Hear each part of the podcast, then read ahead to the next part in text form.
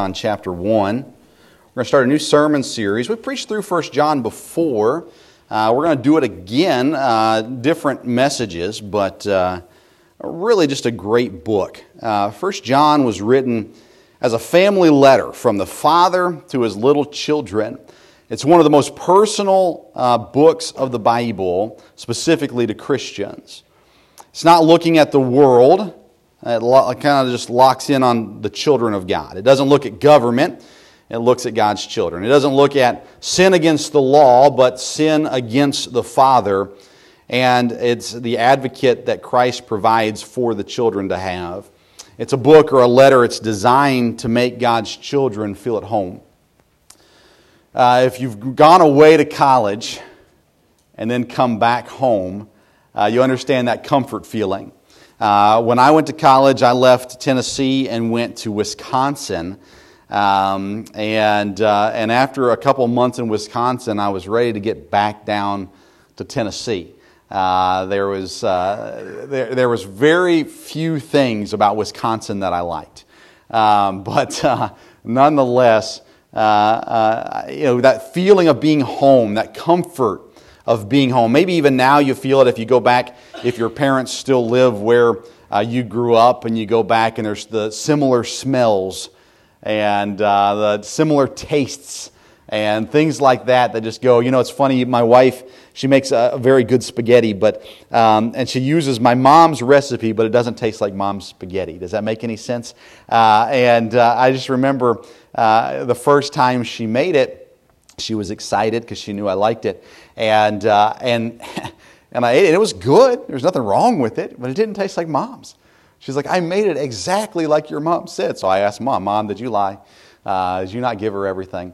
Uh, and mom swears she did. Of course, mom, her, her recipes is a little bit of this and a little bit of that, not a, you know, not a teaspoon of this and a teaspoon of that. So who knows how it all worked out. But uh, you understand that familiar feel, that home feeling and that's what First John is designed to do for Christians. It's to make Christians feel at home, make them comfortable, let them be in that spot that is the most safe, even to say. And First John's broken down into two parts. The first part uh, is really the first three chapters of the book covers the family of God with the Father. And then the second part, the last two chapters of the book, is the family of God and the world. So we're going to look at, at, uh, at, at, those as we go through the book. We'll take several weeks to get through it. But today I want us to focus in on the fellowship that God intended. The fellowship that God intended. Because we understand that as a family of God, God desires fellowship. There, is, there are few things that God desires more than fellowship. Uh, the idea that, that we are in constant communication with God and that we are listening to what God is saying to us so, having that fellowship, and we've talked about in the past, and we'll cover it in this book too, but the idea of, uh, I'm, I'm trying to hurry. Um, the, idea, the idea of, uh, of, of that open relationship, the fellowship with God, where, where we can fully hear and understand what God is telling us, and where we can listen and understand, but also where we can talk with God, and where there's no hindrances, there's nothing that's blocking our fellowship with God so that when we speak, uh, God always hears, but when we speak, it does not hinder the answer to the prayer that we're asking. And so this morning, I want us to focus in on that in the first part of this letter to us, God's little children, uh, the fellowship that God intended. Look with me in verse number 1. 1 John chapter 1, verse number 1. The Bible says, That which was from the beginning, which we have heard, which we have seen with our eyes, which we have looked upon, and our hands have handled of the word of life. For the life was manifested, and we have seen it, and bear witness, and show unto you that eternal life, which was with the Father, and was manifested unto us.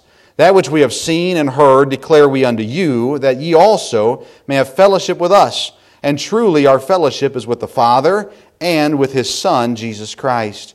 And these things write we unto you, that your joy may be full. This then is the message which we have heard of him, and declare unto you that God is a light, and in him is no darkness at all. If we say that we have fellowship with him and walk in darkness, we lie and do not the truth. But if we walk in the light as he is in the light, we have fellowship one with another, and the blood of Jesus Christ, his Son, cleanseth us from all sin.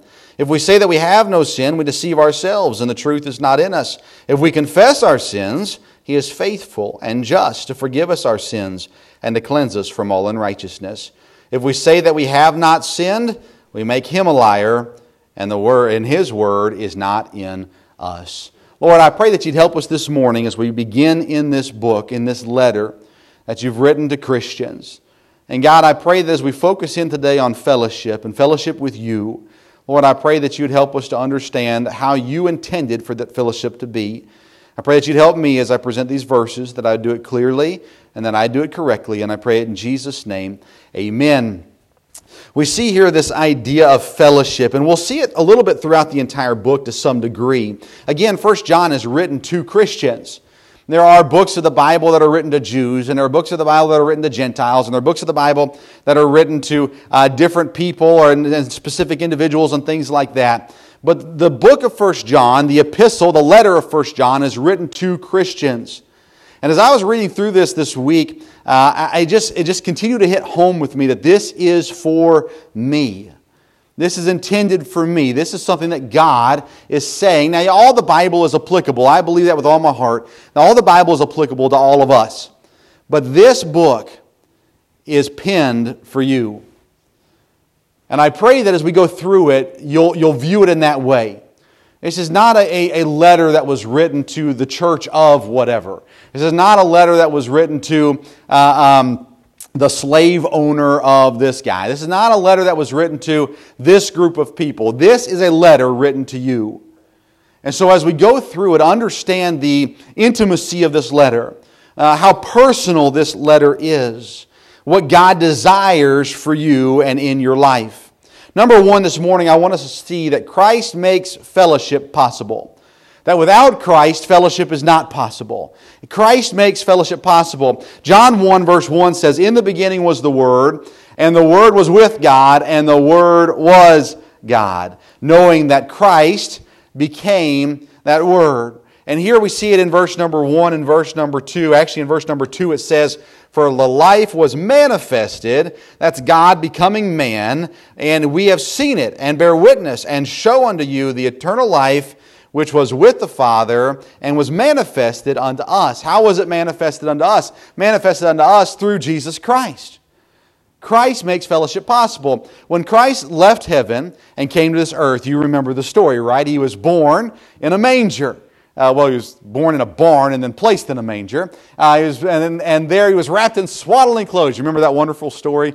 Uh, if it makes you think of hot chocolate and marshmallows and, uh, and scents and music, Great. Uh, but we'll get to it in December. Uh, so we have Christ. He's born. And he's raised up in this home of Mary and Joseph. You remember Joseph is a carpenter. And uh, Joseph teaches and trains Jesus and, and raises him. Uh, and Mary, of course, his mother. Then, as he grows, the Bible says he grew in wisdom and in stature. And as he grows, very quickly on in his life, we see him sitting in a temple teaching or talking and sharing great wisdom. And the teachers are sitting there, the men are sitting there going, This kid is smart. Boy, he knows what he's talking about. Who is this kid? Of course, that's the same time that Joseph and Mary left him at the store, uh, so to say, took off and realized, Where's Jesus? I don't know. I thought you had him. I thought you had him. They went back and found him there teaching. And then he continues to grow. And then as an adult, we see Jesus out beginning to minister. And he goes out and he uh, calls disciples and he gets some fishermen and a tax collector and some different business people and some different people, and he calls them to him, 12 of them. And they begin to follow him around, and he begins to teach them and train them and, and, and, and explain to them what was about to happen. And we notice that as things begin to progress, the disciples really didn't grasp what was about to happen. But you remember Jesus, uh, one night praying in the garden, uh, one of his disciples betrayed him. Uh, God used him to do so. And these men came and they arrested Jesus and they threw false accusations at him and they sentenced them to death. But you see, the reason why Jesus came was to die. That was his whole purpose in coming. He says, I don't come into the world to judge the world, but uh, to, to share the gospel with the world, to, to, to save the world, to give them opportunity that they did not have. And so Jesus then was nailed to a cross. He was beaten first, he was nailed to a cross. And on the cross, he took the weight of sin upon him So he took my sin, who would come thousands of years later, he took my sin and he put it on his back. And as he was nailed to the cross, he was being punished for my sins. And he was being punished for your sins. He was, he was made manifest for us. And so he was nailed to the cross and he took on the punishment that I deserved. And he died for me. And he died for you. He was taken off the cross and he was buried. And three days later, he rose from the dead. And when he rose from the dead, he became victorious. Victorious over what? Well, victorious over death. Death couldn't contain him. Victorious over the grave. The grave couldn't contain him. And victorious over sin. Sin could not defeat him. And with that victory, then, he offers to us the same victory. The Bible says that we're all sinners. There's none righteous, no, not one. The Bible says, For we have all sinned and we come short of the glory of God. Meaning, I cannot attain God by my own self. There's nothing that I can do to do so. The Bible says that the wages of sin or the payment of sin is death, it's eternal separation from God. But it goes on to say that the gift of God is eternal life through Jesus Christ our Lord. It's the eternal life they're talking about there in verse number two that eternal life which was with the Father and was manifested unto us. And the Bible goes on to say that, that even though God knew who I was and the sinner that I would be, He still loved me and He gave His life for me. The Bible says in Romans 10 that whosoever calleth upon the name of the Lord shall be saved. Anyone who says, God, I'm a sinner and I depend on you to get me to heaven, I can't do it. Lord, save me. The Bible says God will save that person. And that's what we're talking about here of being made manifest. And fellowship with God is only possible because of Christ.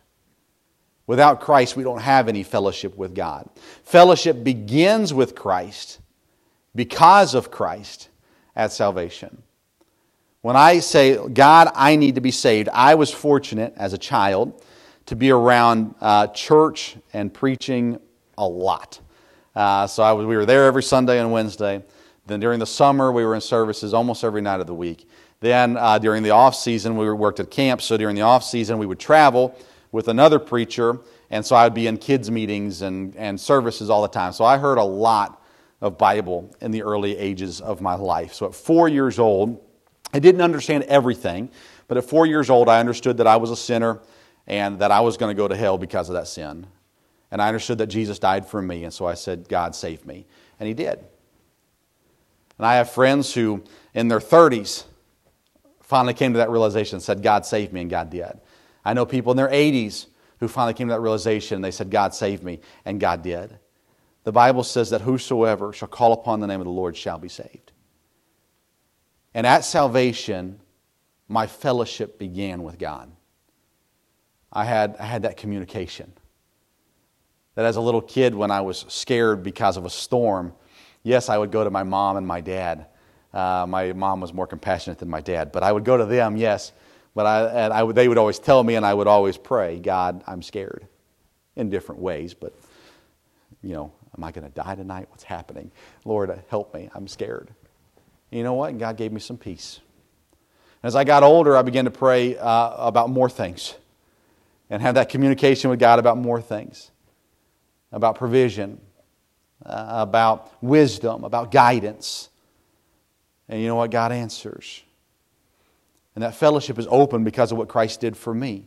And when I got saved, when I said, God save me, that fellowship became open, but it was only available to me because of what Christ did. Christ makes fellowship possible. He says there that that which we have heard, seen, and handled uh, Jesus Christ. We're talking about the Apostle John here is the human author of this.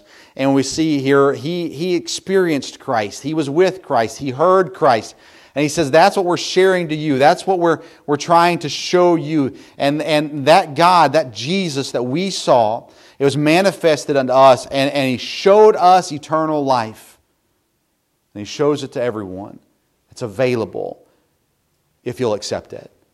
Christ makes fellowship possible. Number two this morning, I want us to see that fellowship is with the Father and the Son. He says that right there in verse number three uh, at the end of the verse, but he says, That which we have seen and heard declare we unto you, that you also have fellowship with us, And truly, our fellowship is with who? The Father and with His Son, Jesus Christ. Now, the Father and the Son are one, and this is, this is a very uh, confusing and hard to understand thing. If God the Father, God the Son, God the Holy Spirit, they're, they're a triune, they're three in one, they're, they're the same. But here we see this, this pointed out to us uh, so that we can, uh, so that our minds can comprehend it, I think, a little bit. He says here that Christ is the advocate for us. He goes to the Father on our behalf. When Christ looks at my life, because I am God's child, because Jesus Christ saved me, when God looks at me, He does not see my sin, He sees Jesus' righteousness. And because of what Christ did for me and made that fellowship possible, Christ is the advocate now for me with the Father. But we have access to the Father and we have access to the Son. We have access to God.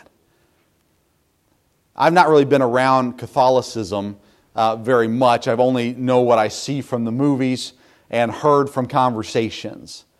But one thing that most Catholics will tell you, if not all, is you have to go to the priest to confess, and other religions do this too. Go to the priest to confess, and the priest will go to God with your confession. But the Bible teaches us that I get to go straight to God. The mediator is Jesus. Who's Jesus? He's God. I get to go straight to God. My fellowship is not with the priest or some other person, it's with God. I don't get put on hold. I don't, I don't, I don't go, uh, uh, go to God's secretary and say, I need to talk to God. And she says, uh, All right, have a seat. He'll be with you when he can. No, I just go, God. And he says, Yes. And we talk. Now, do I ever hear God audibly? No. Uh, I've talked to people who said they have. Uh, okay. But I have not. Uh, but God does speak. God gives me comfort. He gives me peace. He gives me guidance. He gives me understanding. He gives me help. But it comes when I'm fellowshipping with Him. And that's who I'm fellowshipping with is God. I have fellowship with God the Father and God the Son, and for that matter, God the Holy Spirit. John 17, verse 20 and 21 says, uh, Christ speaking just before Judas betrayed him. He's praying and he says, Neither pray I for these alone, but for them also which shall believe on me through their word, that they all may be one, as thou, Father, art in me, and I in thee, that they also may be one in us. The desire of God has always been fellowship. He, he wants you to talk to Him, He wants to talk to you. And here we're told that this letter is being written to us for a purpose that our joy may be full. Well, how is our joy full? Through fellowship with God. Verse number four says, And these things write we unto you, that your joy may be full. The purpose for this letter the reason why God has given this to us is so that our joy may be full. And our joy is full when we are having fellowship with God. Would you, you can hold your place, but would you turn with me to John chapter 15? I want you to see this. John chapter 15. We see another, uh, uh, same phrasing about joy being full here in John chapter 15. I want to read several verses. Some of these will be familiar to. To you. It says in John 15, verse 1 I am the true vine, Jesus speaking. I am the true vine, and my Father is the husbandman. Every branch in me that beareth not fruit, he taketh away. And every branch that beareth fruit, he purgeth it, and it may bring forth more fruit. Now ye are clean through the word uh, which I have spoken unto you. Abide in me, and I in you. As the branch cannot bear fruit of itself, except it abide in the vine. You see the fellowship idea here? The vine and the branches. You cut the branch off, it's not going to produce anything anymore. It has to have fellowship with the vine, so to say. So we see here, and except uh, uh, abide in the vine, it's not going to bear fruit. No more can ye, except ye abide in me. He says, I am the vine, verse 5, ye are the branches. He that abideth in me, and I in him, the same bringeth forth much fruit, for without me ye can do nothing. If a man abide not in me, he is cast forth as a branch and is withered, and men gather them and cast them into the fire, and they are burned, because that's their only use if they're not attached to the vine. Uh, in verse number seven, if ye abide in me and my words abide in you, you shall ask what you will, and it shall be done unto you. There's the fellowship. It's working because we're connected to, to the vine.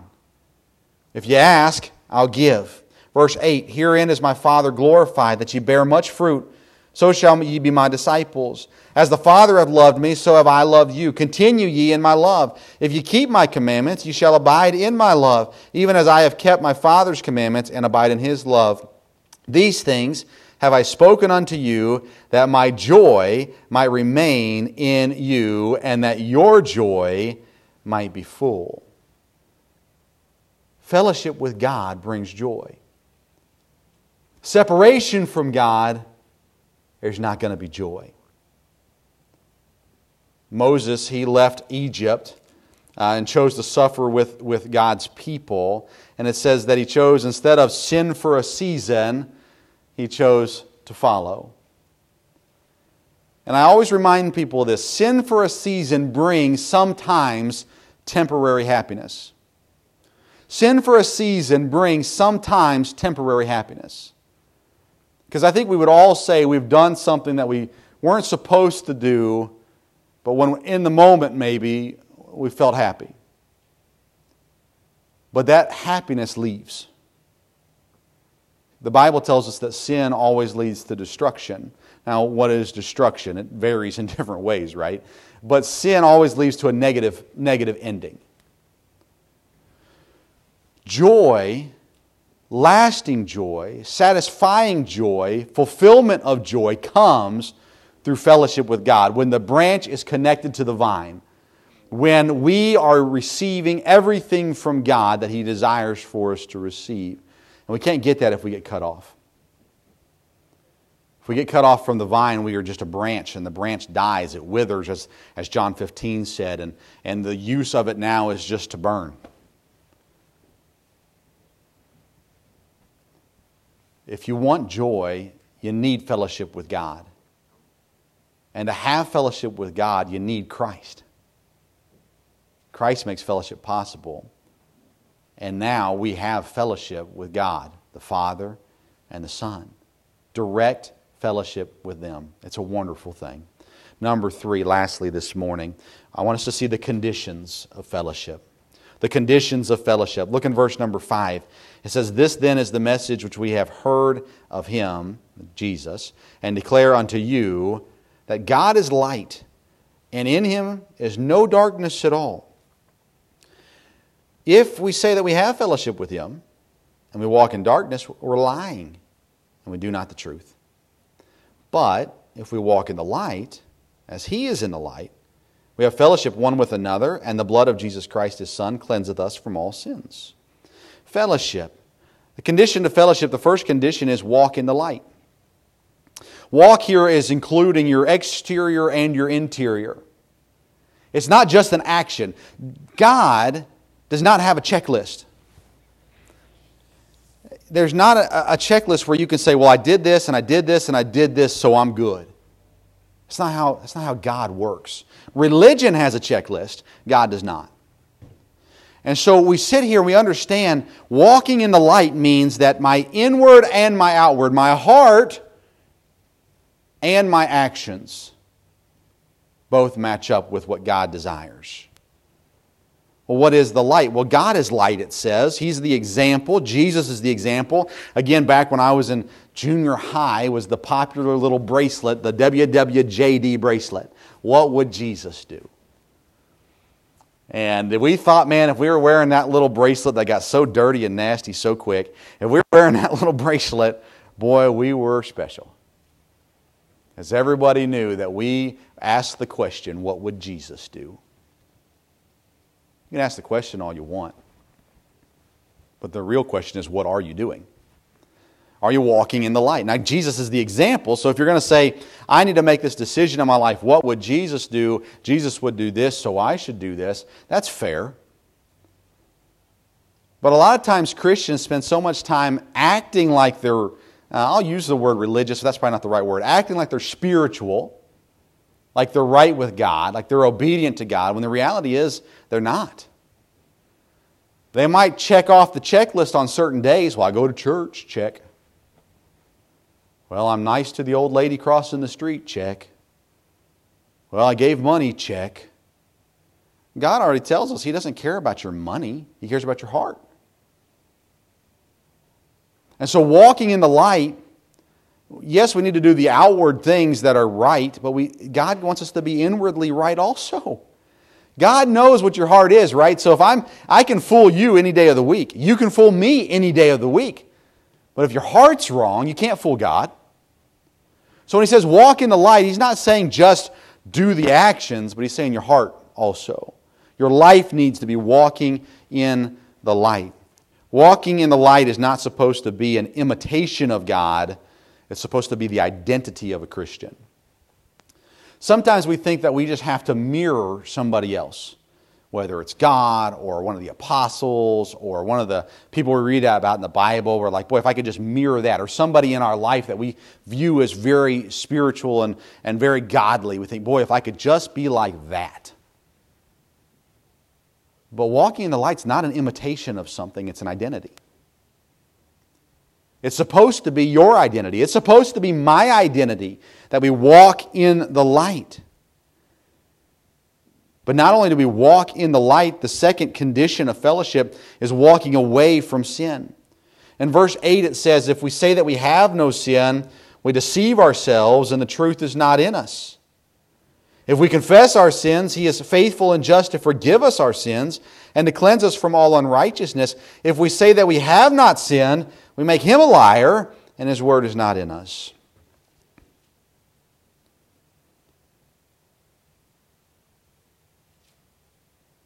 We can't fool people. I, listen, um, and this is again written to Christians, but uh, let me clarify. One of the first questions that I ask someone if I'm going through the gospel with them is Do you admit that you're a sinner? Because if you're not, if you're not a sinner, you don't need to be saved. Well, the Bible says we're all sinners. If you have children, you understand that at the earliest of ages, we're a sinner. And the older we get, maybe, maybe we get better. Maybe we sin less. We're still a sinner. And he says that if you say you have no sin, we deceive ourselves. We don't deceive God, we deceive ourselves. And the truth is not in us. But then he tells us in verse number 9 you are a sinner, you do sin, and if you'll confess your sin, God will forgive you. How many times? Remember the disciple asked, How many times should we forgive? The, the law, the, the Pharisees, the religious people say we should give three, forgive three times, uh, but maybe we should forgive seven times, right, God? And God says there's no limit to forgiveness. So again, this letter is written to me, it's written to you. He says, If you'll confess your sin, I'll forgive you every time. Now, listen, again, our minds don't always capture this because when my child comes to me and says, Dad, I'm sorry for having that attitude, I will say, Thank you for that. I forgive you. Make sure it doesn't happen again. And whether it's the same day or the next day, it's usually not too long after, there's the attitude again. And my son will come to me and he'll say, Dad, I'm sorry. And he's very good at this. Dad, I'm sorry for acting that way. I said, Well, I would appreciate it if you would show that you're sorry and stop acting that way. I forgive you. And then within minutes or hours later, there it is again. And so now my son comes back to me, Dad, I'm sorry for having a bad attitude. And I'm like, No, you're not. You just keep doing it over and over again. I get fed up with it. Are you like that? Or am I the only one? I get fed up with it. I'm like, You're not sorry. If you're sorry, you'd stop doing it. But you know what? I go to God and I say, God, I'm sorry. I shouldn't have done this. Please forgive me.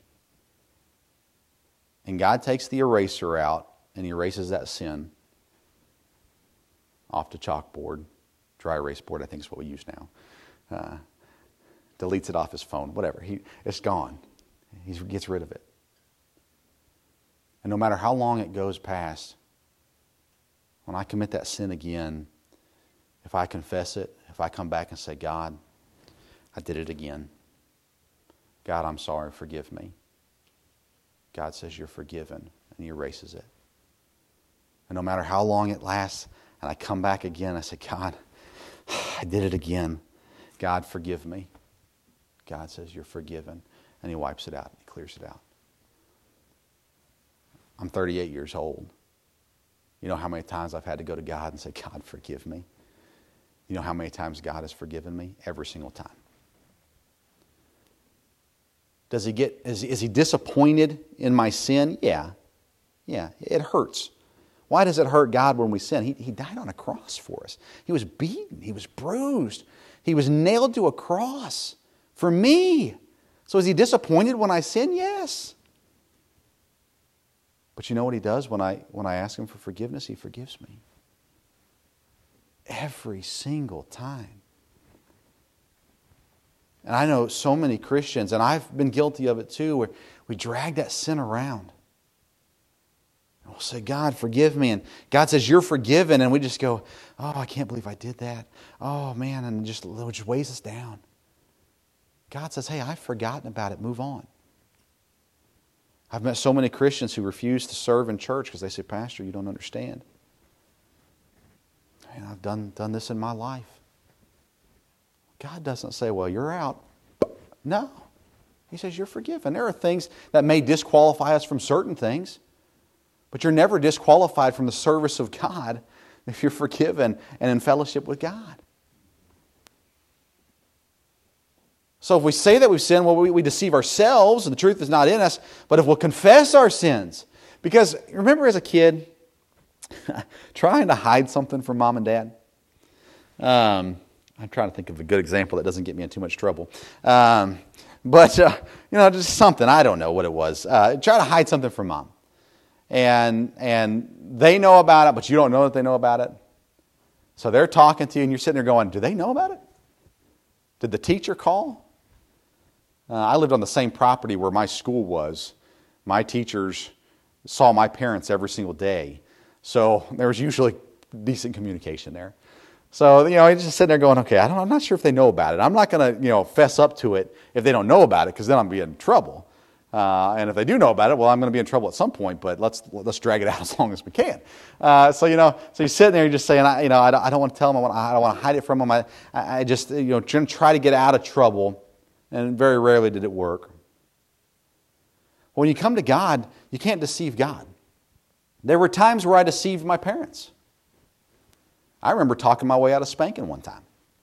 Only once, but I remember it uh, very clearly. I remember trying to, to deal with my dad. You know, I don't, Dad, I don't think this is necessary.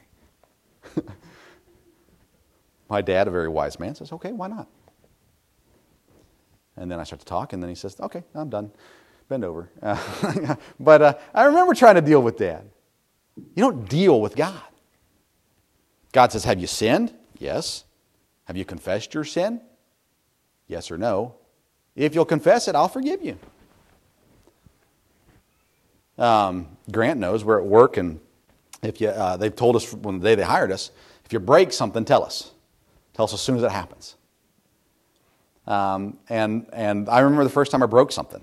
Uh, you know, this is equipment, it's not cheap. And so I remember the first time I broke something, I thought, okay, how can I fix this? How can I fix this? How can I fix this? So I tried to do some things, tried to fix it. Couldn't fix it.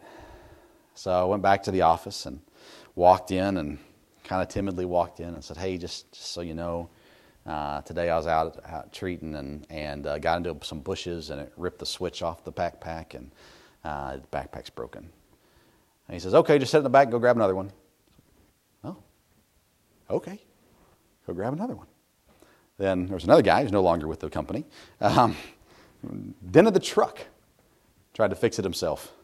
Couldn't fix it, still didn't tell anybody. It finally got found out. A couple weeks later, he was gone. Um, the idea of, hey, if you mess up, just let us know. See, God, God already knows when you mess up. But he says, Do you want fellowship? Well, if you want fellowship, you need to be forgiven. How do you get forgiven? You say, God, forgive me. Well, that sounds too easy. the Bible says it. If we confess our sins, He is faithful and just to forgive us our sins and to cleanse us from all unrighteousness. We have to admit that we sin. We have to confess that sin, repent of that sin. Repent is it's just a turning. It's just a it's a, it's a sounds like a big religious word, but it's just I'm going this way. I repent of this, so now I'm going this way. Sin is the same thing. God, I sinned. God, what I did was wrong. Lord, forgive me. And God says, I forgive you. Now, if you truly are asking for forgiveness, you're going to repent. You're going to go the other way. Will you eventually make your way back? Maybe. But you can't say, uh, you know, I'm going this way. God, forgive me for going this way. And God says, I forgive you. And you just keep going this way. You don't want forgiveness. You just want to feel better. The desire for forgiveness comes with a desire to change. And God says, if you'll confess it, I'll forgive it. We see in this first chapter, and actually, fellowship continues on into the second chapter, but we're going to dive into that more next, next week. But we see this, this idea that fellowship, God intended it a certain way. And that way is to walk as God gave us the example. God is light, there's no darkness in Him, there's nothing wrong with God. He is perfect, He is righteous. Uh, in, in, we read of in Christ's life that there were times where he was angry, but he wasn't out of control. It says it was righteous anger. He's perfect. He's never made a mistake. He was a kid, didn't make a mistake. Can you imagine, parent, how, how hard it must have been for Mary and for Joseph? Joseph was a carpenter. You know how many times he hit his thumb with a hammer? You know, you're allowed to yell, but you're not allowed to yell certain things. Um, so, you know, and having Jesus sitting there as an eight year old, never sinned, uh, and there's Joseph saying something or doing something, or there's Mary gossiping about the neighbor or whatever it may be, and then you see Jesus sitting there and going, oh, man. There's no darkness in him. He is light. So we need to walk in that light. And so if we walk in darkness, we don't have that fellowship with God. It gets broken. And in that darkness, sin, in that darkness, when we confess it, God says, You're forgiven. And there's the fellowship again. That's the way God intended it fellowship with Him. Next week, we're going to look at how to maintain the fellowship, and then we're also going to look at some tests of that fellowship as well. Lord, I pray for your help. I know that we desire to walk with you. I know that we want to have fellowship with you, but Lord, I also know that oftentimes we do things in our life that, that hurt that fellowship, Lord, that hinder that fellowship. And so, God, I pray that you would help us today, uh, that we would be right with you. Lord, that we will go to you and confess our sins, and that, Lord, you will forgive those sins. And Lord, I pray that if there's someone here this morning that, that's, that's never begun that fellowship with you, they've never said, God, save me. Lord, I pray that today they would call on you and be saved. And Lord, I just pray that you would help us. Help us to, to draw, draw closer to you. Help us to walk in that light. Lord, help us to be what you desire for us to be. And I pray this in Jesus' name. With our heads bowed and our eyes closed, John, I'm going to ask you to come if you don't mind and in just a minute play something for us. Heads bowed and eyes closed, I'd like to ask you a couple questions before our invitation this morning. Question number one Have you ever started that fellowship with God? If you're here this morning, you'd say, Preacher, I'm not perfect. Um,